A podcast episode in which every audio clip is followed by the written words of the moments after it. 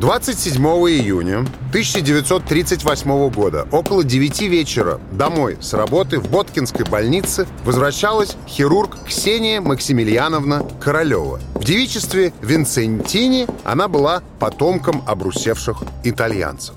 Женщина увидела, что у подъезда стоят двое мужчин и присматриваются к входящим людям. Она бегом забежала на шестой этаж, в маленькую квартирку и рассказала об этом своему мужу Сергею. Он сказал, наверное, это за мной.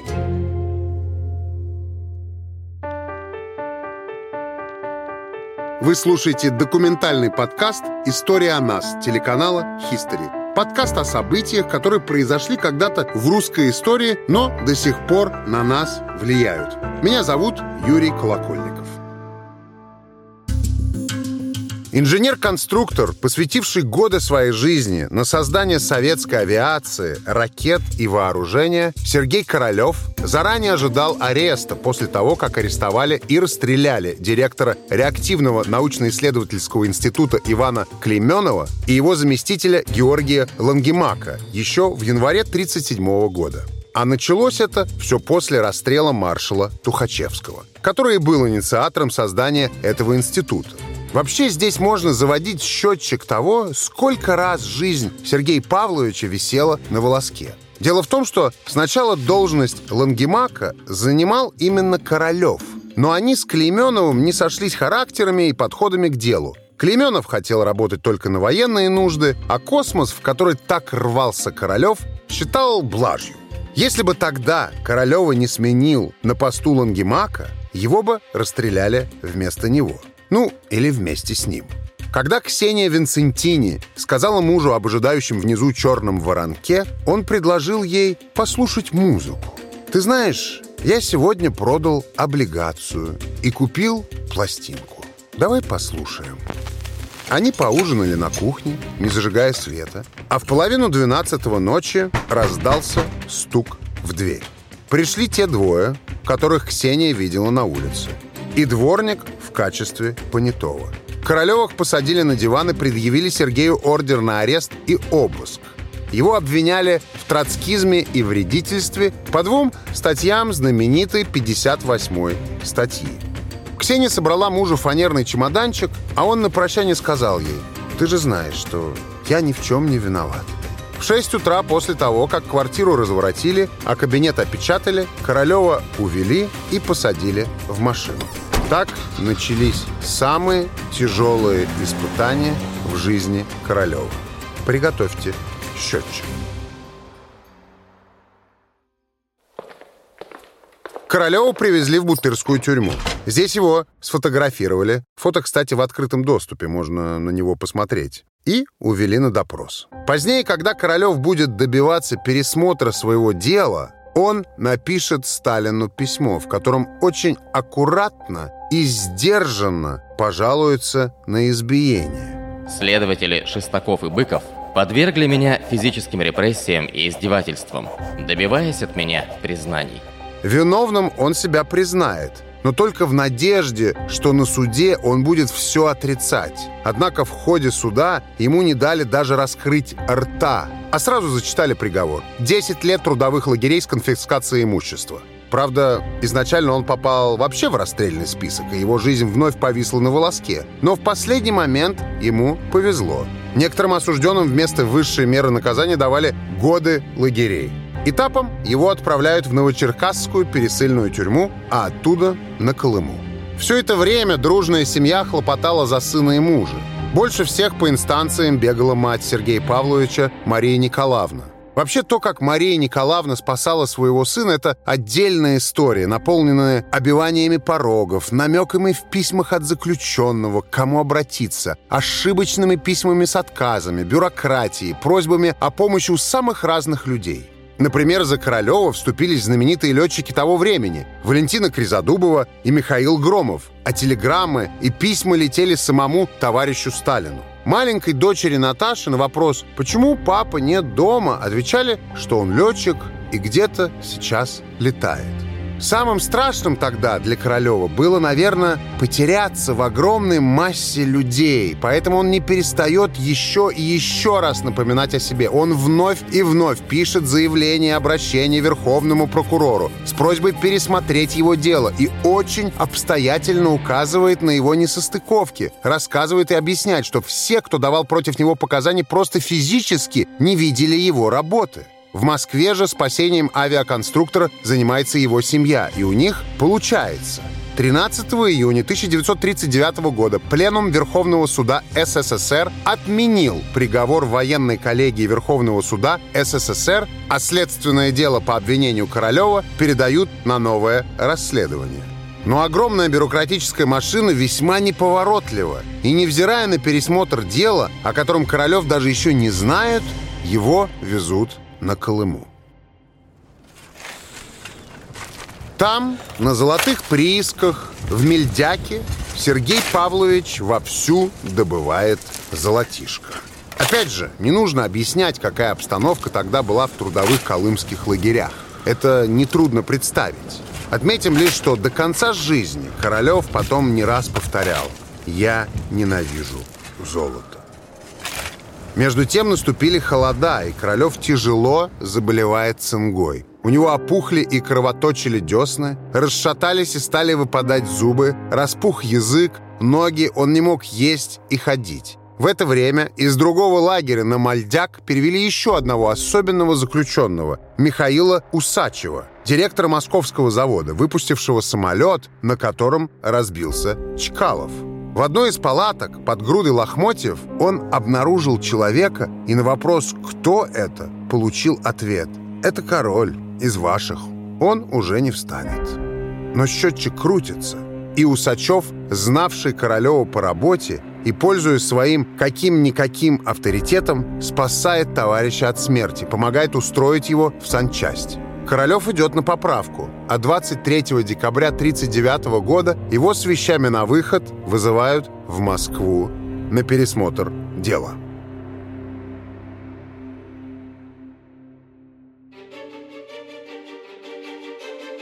Как уехать с Колымы?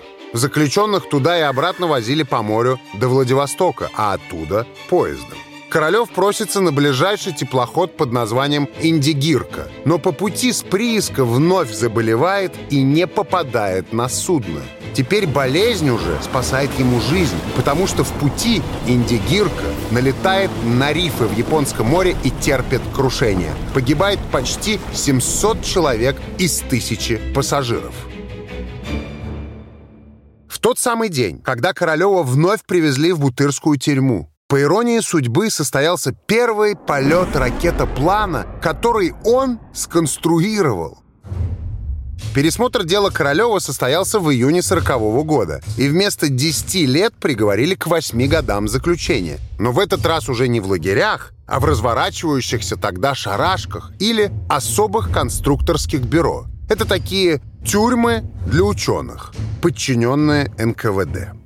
Там инженеры, исследователи, конструкторы и проектировщики отбывали наказание и по заданию партии под постоянным контролем и без оплаты, само собой, вели в основном военные разработки. В сороковом году в воздухе уже пахло войной, и, видимо, специалисты нужны были отовсюду. Вот и Королев попадает в шарагу к своему бывшему наставнику, тоже осужденному за вредительство, легендарному авиаконструктору Андрею Туполеву, который создал самолеты серии Ту. Вы наверняка о них не раз слышали, даже летали на каком-нибудь Ту-154, например.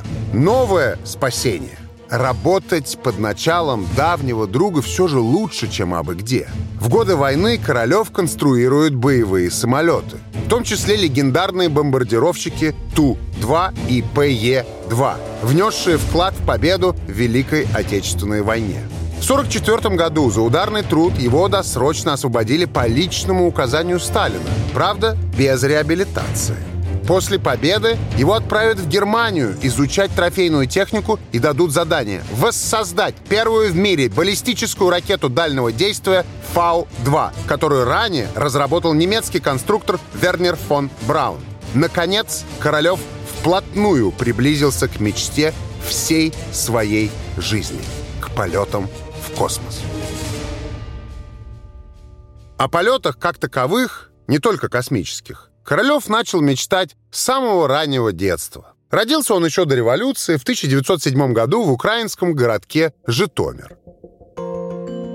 Родители его рано расстались. Мама, Мария Николаевна, хотела учиться и быть независимой, и с мужем у нее не сложилось. А трехлетнего Сережу отправили к бабушке с дедушкой в город Нежин. Там в 1911 году, сидя на плечах у дедушки, Сережа Королев впервые увидел самолет.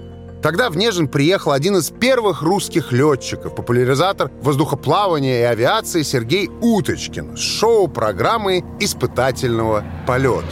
Именно этот полет и впечатлил ребенка на всю его оставшуюся жизнь. Нормальной учебы в ранние годы у него не было. Сначала Первая мировая война, затем революция. Потом семья переехала сначала в Киев, а затем в Одессу. И фактически до 15 лет он обучался на дому. Его мать и отчим были учителями. В Одессе же он поступил в строительно-профессиональную школу, где за два года освоил всю программу средней школы, а еще познакомился со своей первой любовью и будущей женой Ксюшей. С 16 лет он уже начал работать в авиационной отрасли. Сначала как лектор по ликвидации авиабезграмотности, а затем и как проектировщик и конструктор самолетов. В 17 он уже конструирует свой первый безмоторный самолет «Планер К-5». Опытный планерист и пилот-паритель. Нетрудно догадаться, что с выбором профессии у молодого Сергея вопроса не стояло. Он поступает в Киевский политехнический институт по профилю авиационной техники, а через два года переводится в Московское училище, которое сегодня мы называем Бауманкой. Почему перевелся, история умалчивает. Но ну, примерно в это же время Ксения Винцентини на первое предложение Королева пожениться отвечает отказом. Наверное, будущий главный конструктор сильно расстроился и решил уехать в столицу. За время учебы в Бауманке он приобретает славу талантливого авиаконструктора и в качестве дипломного проекта строит уже настоящий самолет с двигателем СК-4, а научным руководителем его выступает тот самый Туполев, который позже будет ходатайствовать о переводе бывшего ученика с Колымы к нему в Шарашку. В это же время Королев знакомится с идеями и трудами Циолковского, который подготовил для полета в космос почти всю теоретическую базу. Точно так же Циолковским вдохновился будущий товарищ Сергея Павловича, ученый по имени Фридрих Цандер. Вообще, Цандер — это чуть ли не предтеча марсианина, если вы читали книгу или смотрели фильм. Фридрих Артурович с начала 20 века был болен идеей полетов в космос и жизнеобеспечения космонавтов и исследовал возможность выращивания зелени и овощей на отходах жизнездеятельности человека. А еще Цандер пытался изобрести ракетный двигатель, переделав под него обыкновенный паяльник. В общем, личность была незаурядная и, наверное, даже немного безумная. После этого Королеву уже не интересно строить самолеты. Он хочет конструировать ракеты. Вместе с Цандером он добивается создания в Москве группы изучения реактивного движения. И уже в 1933 году в воздух успешно взмыла первая ракета «Гирд», Гирд работал на голом энтузиазме. Но когда энтузиастами заинтересовался маршал Тухачевский и инициировал создание полноценного НИИ, их работа наконец-то получила финансирование. Вплоть до ареста в 1938-м он будет заниматься ракетной военной техникой, хотя ему, конечно, больше хотелось в космос. После освобождения в 44-м, как мы помним, Королеву поручили воссоздать немецкую ракету Фау-2, с чем он успешно справляется, передав на вооружение модификацию Фау-2, первую советскую баллистическую ракету дальнего действия Р-1. Но это было только началом. И Сергей Павлович разрабатывает уже собственные ракеты с лаконичными номерами, пока не создал легендарную двухступенчатую межконтинентальную ракету Р-7 или «семерку». Тогда у Королева возникла идея использовать эту ракету не в военных целях, а для доставки полезного груза в космос. Но руководство страны тогда вообще не понимало, зачем это нужно. Зачем нужна межконтинентальная ракета, понятно. На нее можно повесить ядерную или водородную боеголовку и стращать этим американцев. А вот запускать что-то в стратосферу, тратя огромные деньги, пожалуй, нет. Конструктору пришлось сильно постараться, чтобы убедить начальство в том, что это не блажь, и пойти на хитрость. Он обещал военным, что из космоса Р-7 сможет лучше следить за американцами и в конце концов когда президент США Эйзенхауэр выступил в 1955 году с обещаниями запустить первый искусственный спутник Земли, гонка вооружений переросла в гонку космическую. Та самая ракета Р-7 стала прародительницей целому семейству ракет-носителей, которые открыли человеку космическую эру. 4 октября 1957 года эта ракета вывела на околоземную орбиту маленькую металлическую сферу с антеннами диаметром 58 сантиметров. Простейший спутник-1. Все, что мог делать этот малыш, передавать радиосигнал. Руководил запуском Сергей Королев, который, вспоминая этот запуск, сказал «Он был мал, этот самый первый искусственный спутник нашей старой планеты – но его звонкие позывные разнеслись по всем материкам и среди всех народов как воплощение дерзновенной мечты человечества. Полетав над планетой пару недель, спутник-1 сгорит в плотных слоях атмосферы. А писатель-фантаст с мировым именем Рэй Брэдбери позже скажет. В ту ночь, когда спутник впервые прочертил небо, я глядел вверх и думал о неопределенности будущего. Ведь тот маленький огонек, стремительно двигающийся от края и до края неба, был будущим всего человечества. Тот огонек в небе сделал человечество бессмертным. Земля все равно не могла бы оставаться нашим пристанищем вечно, потому что однажды ее может ожидать смерть от холода или перегрева. Человечеству было предписано стать бессмертным. И тот огонек в небе надо мной был первым бликом бессмертия. Вслед за первым не заставил себя ждать и второй. «Спутник-2» полетел уже через месяц, приютив у себя на борту собаку Лайку. Обычную дворнягу из приюта, которая стала первым живым существом в открытом космосе. Правда, ее, к сожалению, ждала печальная судьба. Из-за ошибки в системе терморегуляции спутник раскалился, и собака погибла. Но не напрасно. Полет Лайки показал, что живые организмы способны переносить перегрузки и состояние невесомости.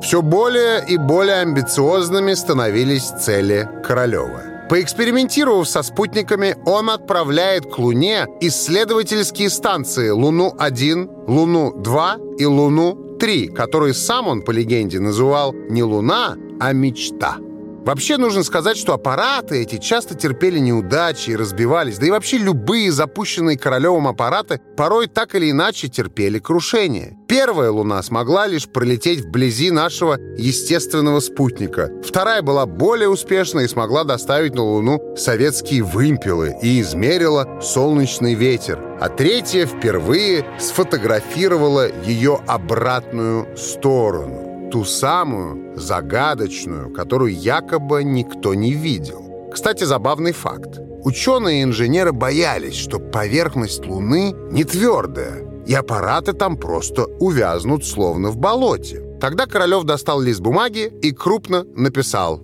«Луна твердая!» восклицательный знак и поставил свою подпись.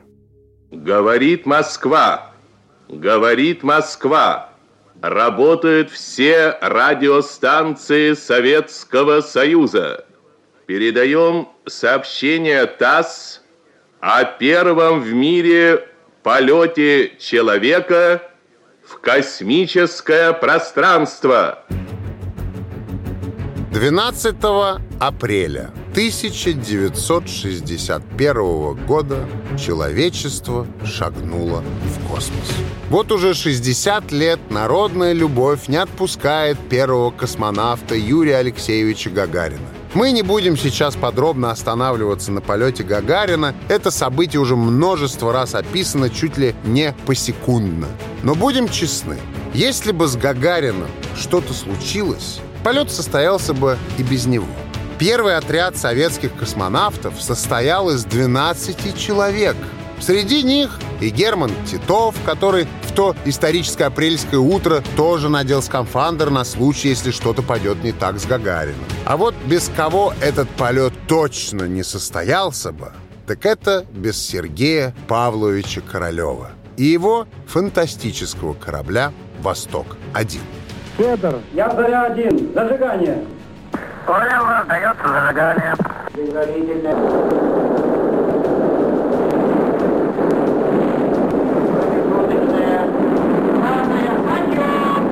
Желаю вам доброго полета! Я Заря-1, мы сейчас вам доброго полета, все нормально. Поехали. Когда Гагарин после приземления приехал в Москву на митинг, его встречала вся столица. К Красной площади ехал кортеж из автомобилей, и в одном из последних ехал Королев. В какой-то момент толпа прорвала оцепление и побежала за кортежем, отрезав Королева от митинга. Ему пришлось ехать домой и смотреть на одно из главных событий его жизни по телевизору. Гагарину пришла мировая слава и известность. А человек, запустивший Гагарина в космос, так и остался незамеченным. Почему так? Дело в том, что Сергея Королева все это время держали в строжайшей секретности. То ли боясь, что его могут убить американские разведчики, то ли потому, что он бывший враг народа. Кстати, реабилитации он добился только в 1957 году, после того, как полетел «Спутник-1». В письмах он подписывался как Сергей, в газетных статьях как Сергеев, а сама пресса называла его просто «главный конструктор». Вслед за Гагарином состоялась плеяда первых полетов. Первый суточный полет, первый групповой полет, первая женщина-космонавт, первый выход в открытый космос, который мог закончиться трагедией. Космонавт Леонов чуть было не застрял в шлюзовой камере при возвращении на корабль. Послушайте, что сам Королев рассказывал журналистам о Леонове. Черту Леонова – это его такую сообразительность, живость, сметливость ума, смекалку, то, что у нас называется смекалкой, вот так. Э, Это первое. Второе, значит, хорошее усвоение им технических знаний. Э, Третье, прекрасный характер. Он художник, сам рисует. Вот, э, очень общительный, очень, по-моему, добрый и э, располагающий человек. Смелый летчик, он э, технически прекрасно владеющий современными реактивными истребителями, прошедший всю подготовку. Мне кажется, человек заслуживает самого большого доверия. Амбиции на этом не закончились. Целеустремленный, упертый, преданный своей мечте Королев продолжал работать над космическими кораблями «Союз», над проектами постоянной орбитальной станции, читай нашей сегодняшней МКС, а также над проектами полета человека на Луну и на Марс. И как знать, если бы его жизнь резко не оборвалась, может, это наши космонавты бы сделали маленький шажок для человека и гигантский для человечества. В декабре 65-го Королев потерпел еще одну неудачу с аппаратом «Луна-8». Стартанув с Байконур, она не смогла сесть на поверхность спутника Земли и разбилась. Казалось бы, такое уже случалось и не раз, но, видимо, это стало таким спусковым механизмом. По возвращении в Москву он почувствовал себя плохо, а ночью у него открылось кишечное кровотечение. У Королева за его жизнь накопилось множество хронических заболеваний. И атеросклероз, и проблемы с сердцем, и нарушение обмена веществ. В общем, человек уже изначально не мог похвастаться отменным здоровьем. В дополнение ко всему прочему, у него обнаружили полип в прямой кишке. Это доброкачественное образование, думаю, оно на слуху у многих. Их удаляют хирургически с благоприятным, в общем-то, прогнозом. Королеву назначают плановую операцию в Кремлевской больнице. Свой 59-й день рождения Королев отметил на больничной койке. До этого он успел и поработать, и сходить на похороны товарища, и встретиться с космонавтами, произнести перед ними речь и отметить свой последний Новый год. 14 января 1966 года в 10 утра начинается его плановая, относительно простая операция. Оперировал Сергей Павловича министр здравоохранения СССР профессор Борис Петровский. Ассистировал заведующий отделением Дмитрий Благовидов. Операция шла нормально. Как вдруг у Королева открывается кровотечение.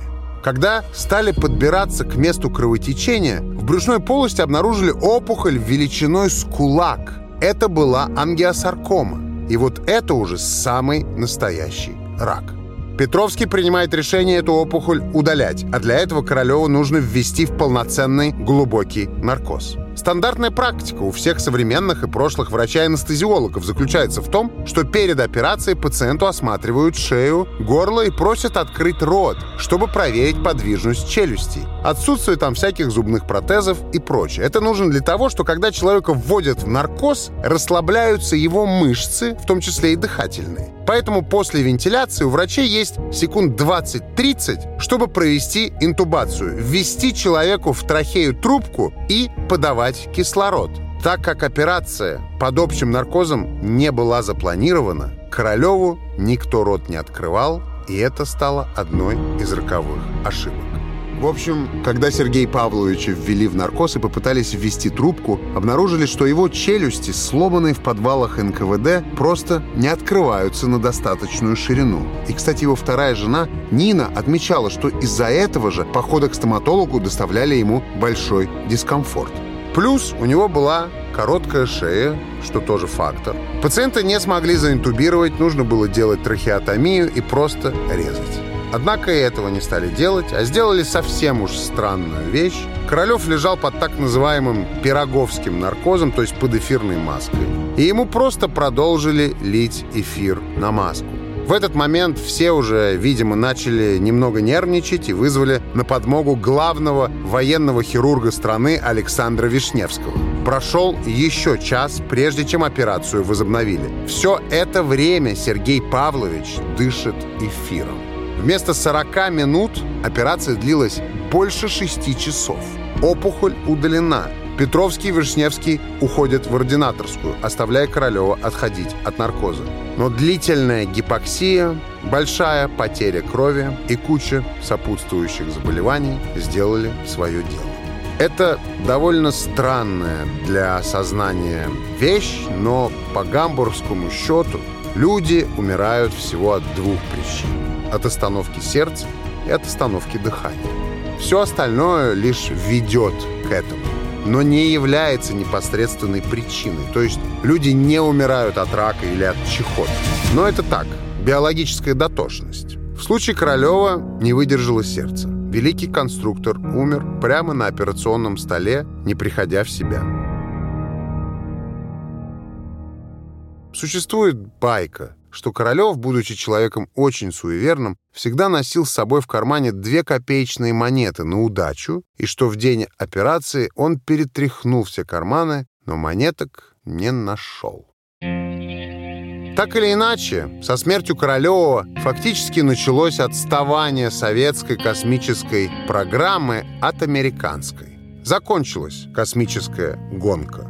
Только после его смерти руководство страны решило рассказать народу, кто же скрывался все эти годы под прозвищем «главный конструктор». В сети можно найти некролог в газете «Правда».